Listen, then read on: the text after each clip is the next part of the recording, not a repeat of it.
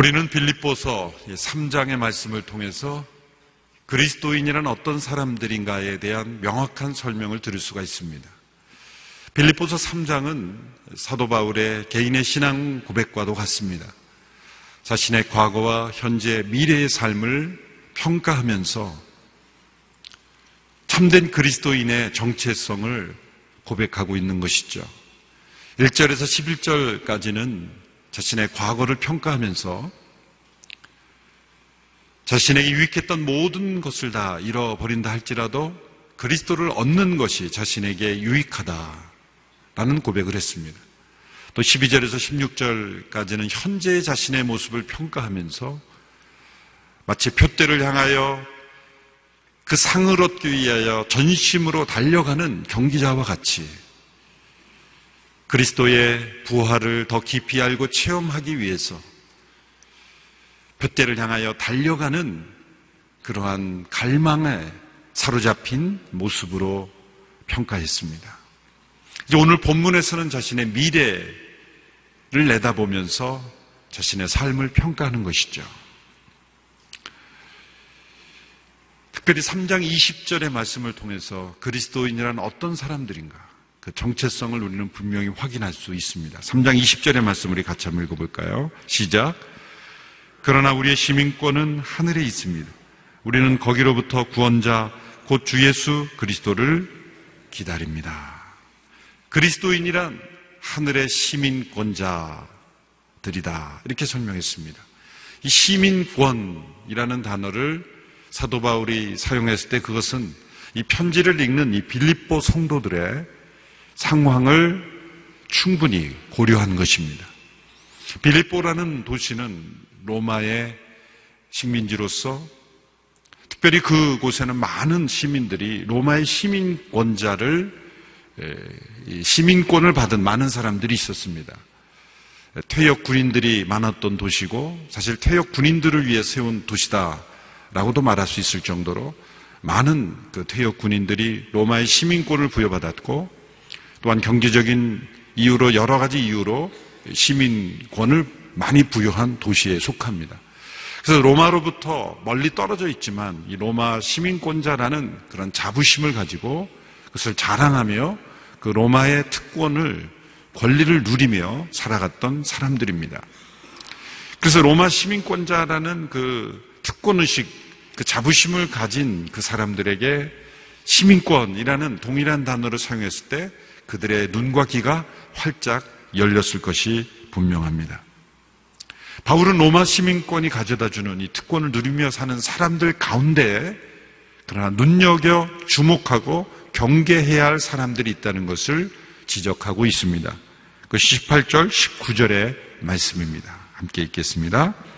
내가 여러분에게 여러 차례 말했던 것처럼 지금도 눈물을 흘리며 말하지만 많은 사람들이 그리스도의 십자가의 원수로 살아가고 있습니다. 그들의 마지막은 멸망입니다.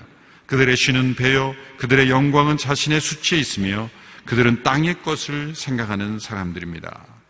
바울이 눈물을 흘리며 권면하는 것입니다. 그것은 많은 사람들이 그리스도의 십자가의 원수로 살아가고 있다. 그들의 마지막은 멸망이다. 그들은 땅의 것만을 생각한다. 그들의 신은 바로 배다. 그들의 배를 만족하는 것.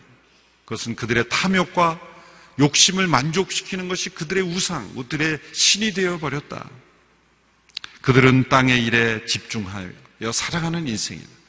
그리고 수치스러운 것을 수치로 여기지 못하고 도리어 자랑스럽게 생각하고 영광스럽게 생각하는 가치관이 완전히 왜곡되고 전복되어 버린 그런 모습들을 발견하게 되는 것입니다. 이사야 5장 20절의 말씀에서도 이런 왜곡된 가치관으로 살아가는 사람들의 모습을 이미 지적한 바 있습니다. 악을 선하다 하며 선을 악하다 하며 흑암으로 광명을 삼으며 광명으로 흑암을 삼으며 쓴 것으로 단 것을 삼으며 단 것으로 쓴 것을 삼는 사람들은 화 있을진저. 악을 선하다 말하며 쓴 것을 달다 말하는 흑암으로 광명을 삼는 완전히 왜곡된 가치관에 따라 살아가는 사람들. 땅의 것만을 생각하며 살아가다 보면 이렇게 가치관이 왜곡된다는 것이죠. 바울은 로마의 시민권을 가지고 살아가는 것을 자랑스러워하며 땅의 것만을 생각하며 살아가다가 결국은 십자가의 원수가 되며 멸망에 처하는 사람들을 보며 눈물을 흘리고 있습니다. 그리스도인들은 멸망에 처한 사람들을 보며 눈물 흘리는 사람들입니다. 왜 눈물이 납니까? 안타까움. 그 절박한 사랑에서 나오는 눈물이지요. 이 시대를 바라보며 그리스도인들은 무엇보다도 눈물을 흘리는 사람들이어야 됩니다. 바울의 눈에 눈물이 흐르며 그들의 마지막의 mel망을 보며 땅의 것만을 생각하며 왜곡된 가치관을 가지며 땅에 집착하며 살아가는 사람들을 보면서 눈물을 흘린다는 것. 눈물을 흘린다는 것은 무엇입니까? 그들과 같이 동일한 방식으로 살지 않기에 흐를 수 있는 거예요. 그들의 동화되어 그들과 같이 살아간다면 눈물이 나겠습니까? 익숙해져서 웃으며 그들과 더불어 살아갈 뿐입니다. 눈물이라는 것은 차이를 말하는 거죠. 다르다는 것을 보여주는 것입니다. 이 시대 가운데 우리는 눈물을 흘릴 수 있어야 하는 것이죠. 그리스도인들은 세상의 사람들과 단지 비교 정도가 아니라 대조가 돼야 합니다. 땅의 것만을 생각하는 사람들과 다른 하늘의 것을 생각하는 사람들이라면 비교 정도가 아니라 대조가 돼야죠. 빛과 어둠이 대조가 되듯이 하늘이 땅과 차이가 있듯이 우리는 명백한 대조가 되는 사람들. 그들은 눈물을 흘리는 사람들입니다. 하늘의 사람들. 어떻게 이러한 삶이 가능할까? 20절의 말씀대로 하늘의 시민권이 있는 사람들. 하늘의 시민권이 있는 사람들이 어떤 사람인 것을 깨달을 때 그러한 대조적 삶을 살 수가 있는 거죠. 첫째로 하늘의 시민권이 있는 사람들이란 이 땅에서 하늘의 식민지, 백성으로 살아가는 사람들입니다. 이 식민지라는 단어 자체가 역사적으로 안 좋은 단어죠. 역사의 상처 때문에 식민지, 지배라는 단어는 나쁜 단어로 여겨지고 있습니다. 그런데 성경 번역 중에서 모펫 역이라는 번역이 있는데 이 구절을 이렇게 번역했습니다. 우리는 하늘나라의 식민지입니다. Colony of Heaven. 하늘나라의 식민지입니다. 이 단어를 사용하는 것 자체가 합당하지 않게 느껴질 수 있음에도 불구하고 왜 이 번역을 이런 단어로 번역했을까? 하늘나라의 식민지라는 단어로 설명해야만 이 하늘나라의 시민권이라는 단어의 의미를 가장 분명하게 드러낼 수 있다고 생각했기 때문인 것입니다. 마치 하나님께서 출애굽기에서 하나님을 소개할 때 십계명이 나오는 그 말씀을 모세에게 주실 때 하나님을 어떻게 소개하겠습니까? 1계명, 2계명을 주시면서 나 여호와는 질투하는 하나님인지 질투는 좋은 것입니까? 나쁜 것입니까? 부정적인 것이죠. 그런데 질투라는 단어를 하나님 당신의 성품을 설명할 때 사용할 수밖에 없는 그 의미가 있는 것이죠. 그 강렬한 사랑, 포기할 수 없는 그 하나님의 열정을 설명할 때 질투하는 하나님. 우리를 절대로 빼앗기길 원치 않으시는 하나님. 그러한 의미로 하나님께 설명해 주신 것과 마찬가지다. 이렇게 생각하시면 되겠습니다. 그러나 분명히 다른 것이죠. 타락한 세상의 권세가 지배하는 식민지와 이 땅의 것을 얻기 위해 착취하고 핍박하고 문화를 말살하고 물질적인 유익을 얻기 위해 식민지를 지배하는 것과 선하시며 절대적으로 의로우신 그 하나님께서 통치하시는 식민지와는 완전히 그 목적과 방법과 결과가 다른 것이죠. 그런 의미에서 하늘나라의 식민지다. 라는 생각을 우리는 할 수 있습니다. 그러나 동일한 원리가 있죠. 그것은 본토에 그 지배국의 법과 문화와 그 통치가 영향을 미친다는 면에서는 동일한 거죠. 우리가 하나님 나라의 식민지라고 할 때는 우리의 시민권이 하늘에 있다라는 것은 하늘나라의 통치가 이 땅에 이루어지고 있다는 뜻이죠. 바울이 우리의 시민권은 하늘에 있습니다라고 고백한 것은 장차 우리가 하늘나라에 가서 살 수 있을 때까지 기다리겠습니다. 그런 뜻이 아니죠. 빌립보 사람들이 우리가 로마의 시민권자들이다라고 말할 때 우리는 로마에서 살게 될 것을 기대합니다. 그런 의미가 아니죠. 그것은 로마의 통치가 빌립보시에서도 이루어지고 있다는 뜻이죠.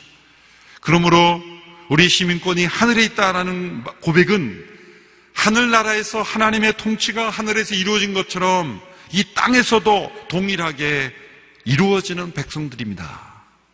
라는 고백인 것이죠. 여러분, 하늘나라의 백성은 사랑이 충만할까요? 사랑이 충만하죠. 그러므로 이 땅에 있는 식민지 백성들 가운데도 사랑이 충만해요. 하나라의 백성들은 안식을 누리고 있습니다. 그러므로 이 땅의 식민지 백성들도 안식을 누리는 거예요. 하나라의 백성들은 순종합니다. 이 땅의 백성들도 순종하는 것입니다. 하나라의 백성들은 행복합니다. 이 땅의 백성들도 행복한 것입니다.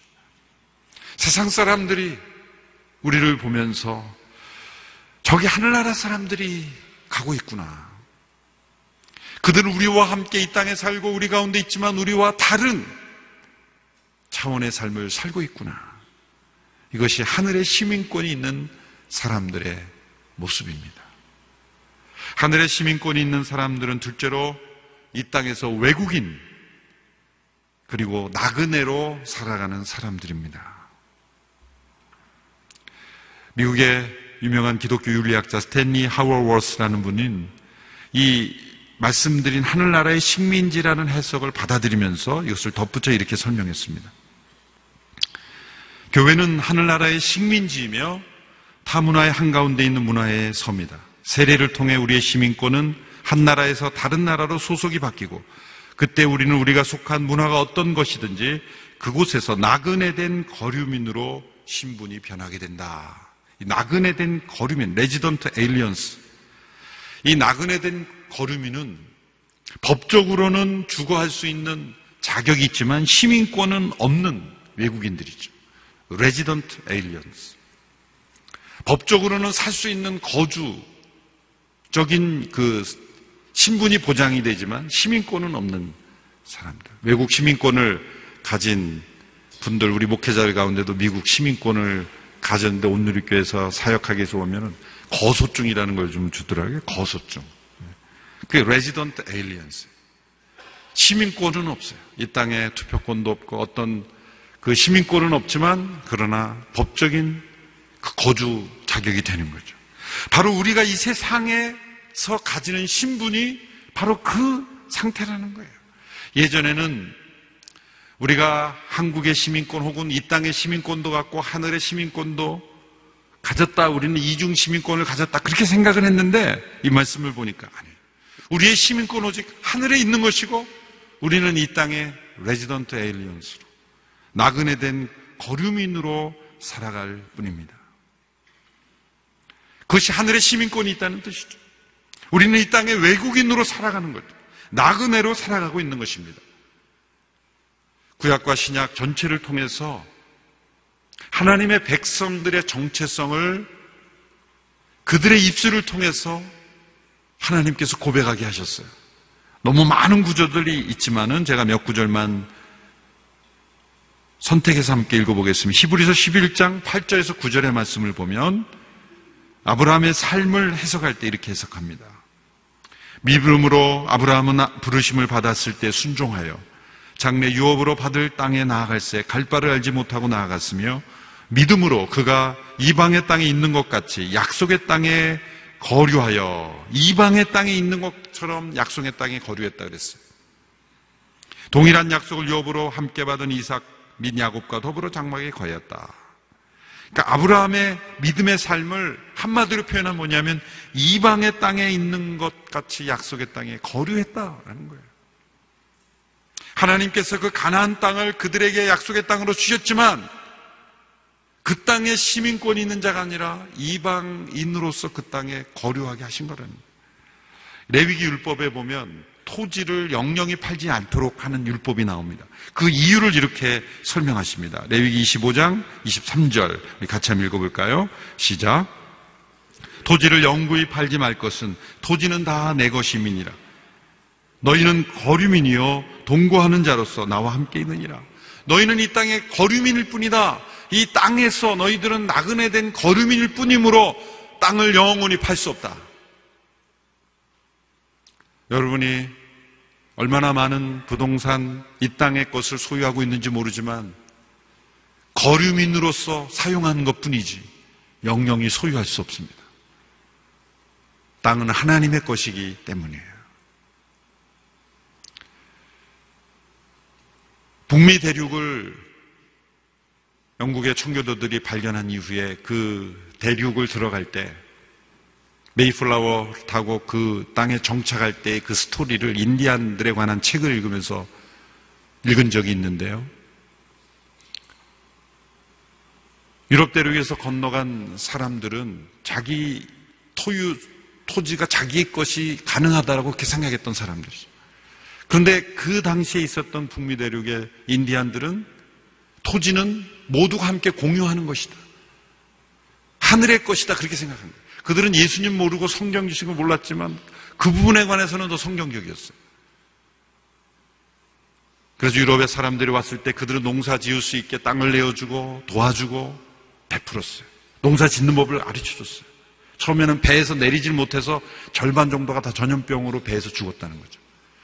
그런데 정착할 수 있도록 도와주고 그런데 어느 날 순간 이들이 농, 농기구 몇 개를 주면서 펜스를 치기 시작하면서 들어오지 못하도록 했다는 거예요. 인디안들을 추방하고 여기는 내 땅이니까 들어오지 말고. 인디안들이 무슨 말이냐? 토지는 하늘의, 하늘의 선물인데 어떻게 구획을 굳느냐? 뭐라고 얘기했겠습니까? 여기는 내 땅이니 들어오지 말라. 그래서 점점 인디안들을 추방했고 나중에는 인디안 보호구역을 만들어서 못 나오게 하는 식. 이것은 청교도들의 신앙의 또 다른 어두운 면이죠. 피리탄의 어떤 청교도 정신을 가지고 믿음 생활을 한다고 하면서 한편으로는 이 말씀을 읽지 못한 거예요. 이것이 청교도 역사의 한 어두운 면이죠. 그 부분에 대해서는 인디안들로부터 배워야 되는 거예요. 유럽의 어떤 사유재산 그런 개념을 가지고 북미 대륙을 들어갈 것이 아니라 인디안들의 그 건전한 사고방식을 받아들였다면 지금의 북미 대륙은 다른 역사가 이루어졌을 것이다. 바로 이 말씀. 너희는 이 땅의 거류민일 것이다. 토지는 다 내 것이다. 우리는 이 땅에 나그네 된 거류민일 뿐이다. 다윗도 이런 고백을 했습니다. 역대상 29장 15절의 말씀입니다. 우리 같이 읽어볼까요? 시작. 우리는 우리 조상들과 같이 주님 앞에서 이방 나그네와 거류민들이라 세상에 있는 날이 그림자 같아서 희망이 없느니라. 우리는 이방 나그네와 거류민들이다. 왕의 고백입니다. 사도 베드로는 하나님의 백성들이 나그네로 살아가는 것으로 규정하고 견면했습니다. 베드로전서 2장 11절 12절의 말씀 같이 읽겠습니다. 시작. 사랑하는 자들아 거류민과 나그네 같은 너희를 권하노니 영혼을 거슬러 싸우는 육체의 정욕을 제어하라. 너희가 이방인 중에서 행실을 선하게 가져 너희를 악행한다고 비방하는 자들로 하여금 너희 선한 일을 보고 오시는 날에 하나님께 영광을 돌리게 하려 함이라. 나그네와 거류민 같은 너희들아 내게 권면한다. 우리의 정체성은 하늘의 시민권을 둔 이 땅의 resident aliens, 나그네 된 거류민입니다. 나그네로 살아가는 것은 때로 외롭고 힘들고 불편합니다. 그러나 우리는 돌아갈 곳이 없는 나그네가 아니라 하늘의 시민권이 있는 하늘나라로 돌아갈 수 있는 나그네입니다. 여행이 아무리 고되고 힘들어도 여행이 될 수 있는 것은 돌아갈 집이 있기 때문에 여행이 아무리 즐겁고 풍족하고 천국 같아도 오랜 시간 동안 좋은 곳 많이 돌아다니고 집에 와서 하는 말이 뭐예요? 역시 집이 최고야. 집에 있을 때는 여행 가고 싶다고 그렇게 하더니 여행 갔다 오면서 역시 집이 최고야. 나그네 된 거류민은 언제나 본향에 대한 향수를 그리워합니다. 과거 유럽의 군대들에서는 고향을 그리워하는 그 향수를 불러일으키는 노래를 이 군악대들이 절대 연주하지 못하겠다 그죠. 왜냐하면 탈령이 되니까. 고향의 향수를 느끼게 하는 노래를 들으면 이렇게 뭉, 가슴이 뭉클해지지만 연약해지고 그래서 이탈하는 군사들이 생긴다는 거예요. 그러나 하늘나라를 그리워하는 그 노래는 절대로 이 땅에서 이탈하게 하지 않습니다. 여러분 이 땅에서 역사를 보십시오. 이 땅에 영향을 미치고 책임감 있는 그런 영향을 미쳤던 삶을 살았던 사람들은 모두가 동일하게 이 땅을 나그네로 살았던 사람들이에요. 우리가 이 땅의 한국 사회에 그리스도인들이 영향을 미치지 못하는 것은 우리가 그만큼 땅의 것만을 생각했기 때문이에요. 만약 하늘의 시민권자라는 의식을 가지고 우리가 이 땅을 나그네 된 거류민으로 살아간다는 정체성을 우리 한국교회 성도들이 저와 여러분들이 확실하게 한다면 사회는 변화될 것입니다. 하늘의 시민권이 있는 사람들이란 세 번째로 하늘나라의 상속권이 있는 사람들이라는 거죠. 시민권이라는 것은 그 나라의 모든 것을 이어받는다는 것이고 공유한다는 것이고 모든 유업을 얻을 수 있는 권리가 있다는 거죠. 베드로전서 1장 4절의 말씀을 함께 읽겠습니다. 시작. 여러분을 위해 하늘에 쌓아둔 썩지 않고 더러워지지 않고 쇠하지 않는 유업을 얻게 하셨습니다. 이 땅의 보화를 쌓아두는 것은 이 땅이 영원한 이 땅의 시민권만을 생각하기 때문이죠. 그러나 이 땅이 영원한 우리의 시민권이 아니기에 우리의 시민권이 있는 하늘나라에 재물을 쌓고 우리의 모든 관심과 에너지를 쌓아두는 것 그것이 참된 지혜라는 거죠. 미국의 대부호가인 락펠러가 죽고 난 이후에 사람들이 그의 변호사에게 물었다는 거죠. 얼마를 남겼습니까? 전부를 남겼습니다. 아무것도 가져가지 못하죠.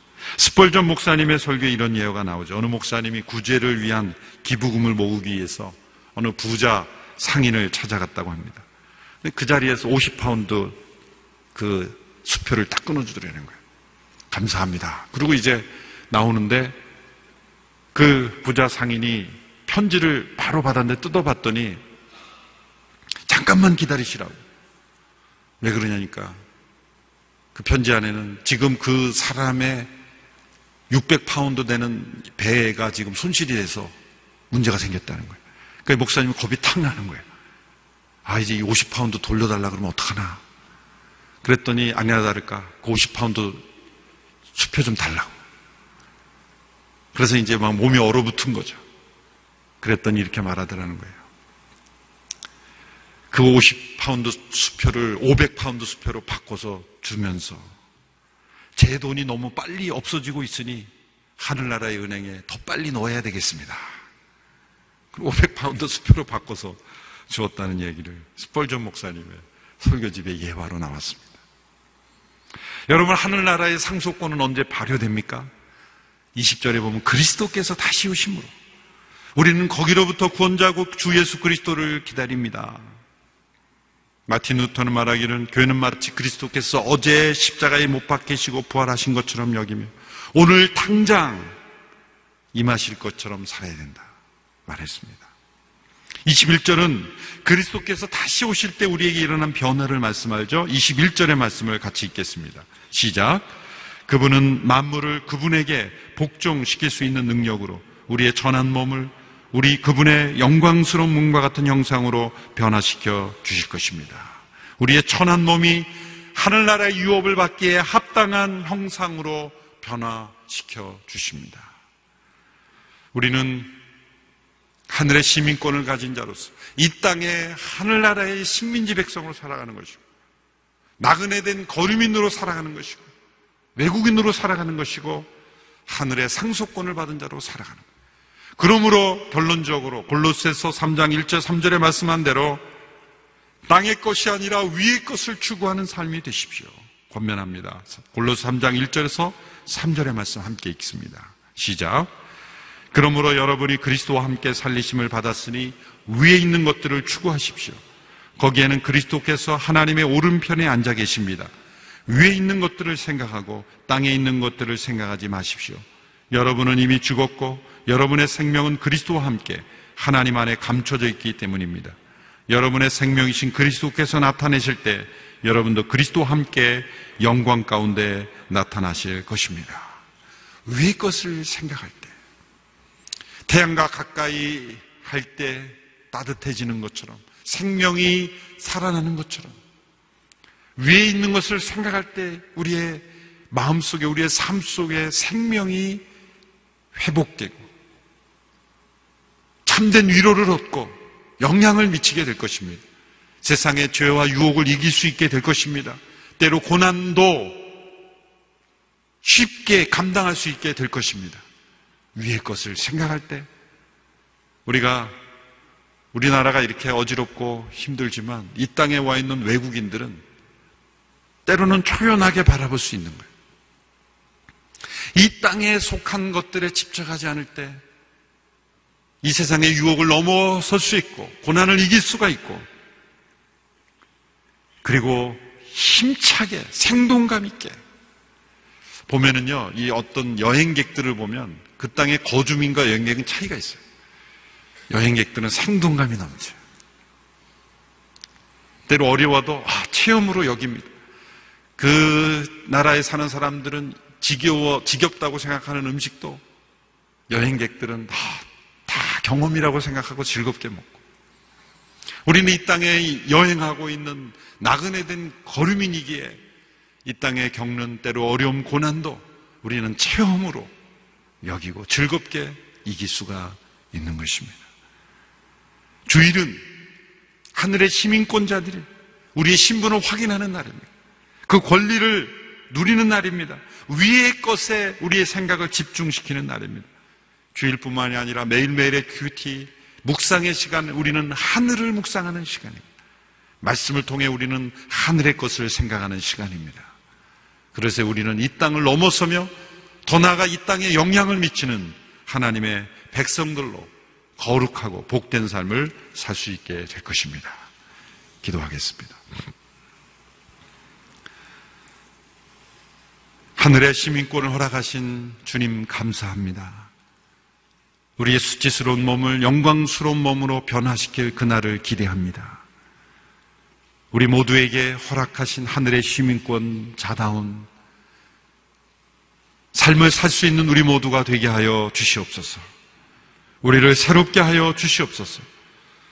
이 나라, 이 민족을 불쌍히 여기시고 고쳐주시며 이 시대에 하나님의 사람들이 변화되어 이 땅에 거룩한 영향력을 미칠 수 있게 하여 주시옵소서. 한동대학교를 위하여 비전헌금을 드립니다.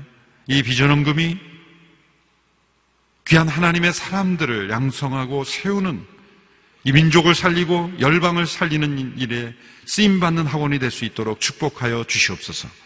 예수님의 이름으로 기도합니다. 아멘.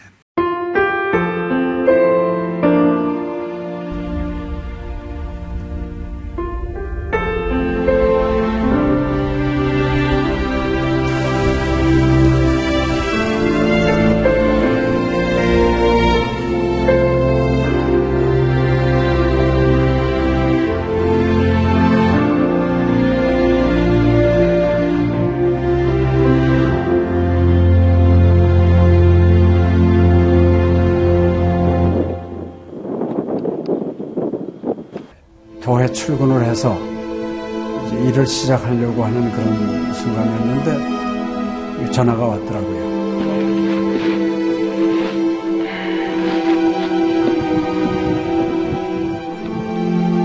떨리는 음성으로 어, 우리 김성호 선교사가 그 지방사역 나갔다가 전기 사고로 소천을 했습니다.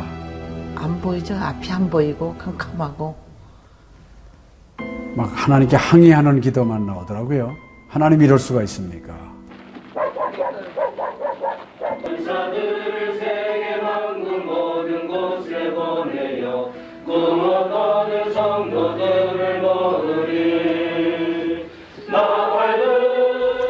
성호야 미안하다, 미안해.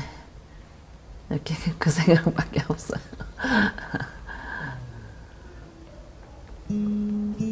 잘못해준 거에 대해서 미안해요, 그냥.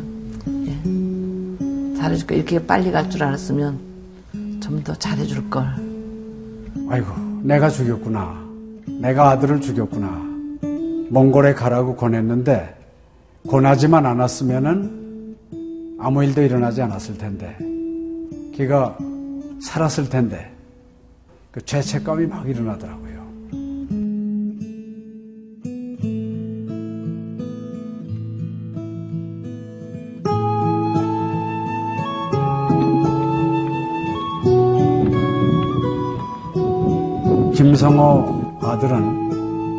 네, 네가 보낸 것이 아니라 내가 보냈다.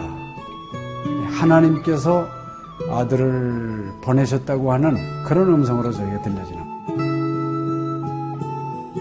2000년도에 저희 아들을 그 울란바토르 날랑 공동묘지에 묻으면서 하나님의 속삭임이 제 마음에 있으셨어요.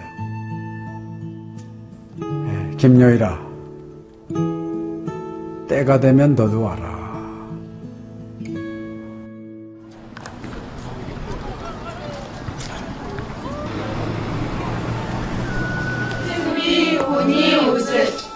허혈.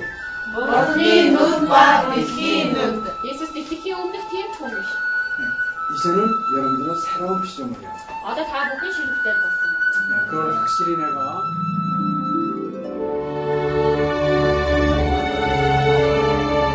저희 아들 그 추모하는 에, 바로 이제 그 시기에 제가 그 시즌으로부터 연락을 받았다는 게 참 그냥 우연만은 아닌 것 같아요. 이 선교 현장에 그 교육 프로그램이 많이 빈약하기 때문에 TV 프로그램 같은 걸 통해서 그 조금 부족한 부분을 좀 보충했으면 하는 그런 생각을 늘 가지고 있었는데, 아유, 너무 참 좋다는 걸 느꼈습니다. 어, 이제 하나님께서 또 저희 가정에 또 우리 제 사역지에 주시는 좋은 선물이 아닌가 저는 그런 생각을 좀 하게 되었습니다.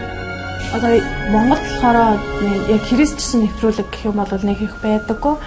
Тэр ганцхан зөвлөг ганцхан байдаг болохоор тэр нь ч гэсэндээ сая христнийг ингээд сайн үзүүлч ч юм уу тэ христийг яг шууд ингээд дамжуулах ямарч боломжгүй байдаг учраас ярьж сонсож чадахгүй гэсэн мэд хүмүүс англи сурангаа судаан сурж байгаа учраас а тэрийг бас сонсоод нэгж унших бэлтгэл хийж байгаа даа талхал талхалтай нэт зүгээр ингээд нэвтрүүлэг гараагүй штэ тэгээд өхөө христчэн бусад орнууд маань яаж мөргөл өрөвд юм өөр бас тхэн хүмүүс ямар хөө байдлаар хүлээж авд ийм хөө байдлуудыг хүлээж авдаг байгаа юм. Монгол ирсэн СЖН-д нэвтрүүлгийнхаа даа тэгээ баярлаа. Тэг үнхээр их баярлаа. Тэг амжилт хүсье аа. Амжилт. Сургууль дээр ин телевизийг бидлсэн баярлаа. Маш гоё. хайртай шүү. 사랑해요. 감사합니다. CGN.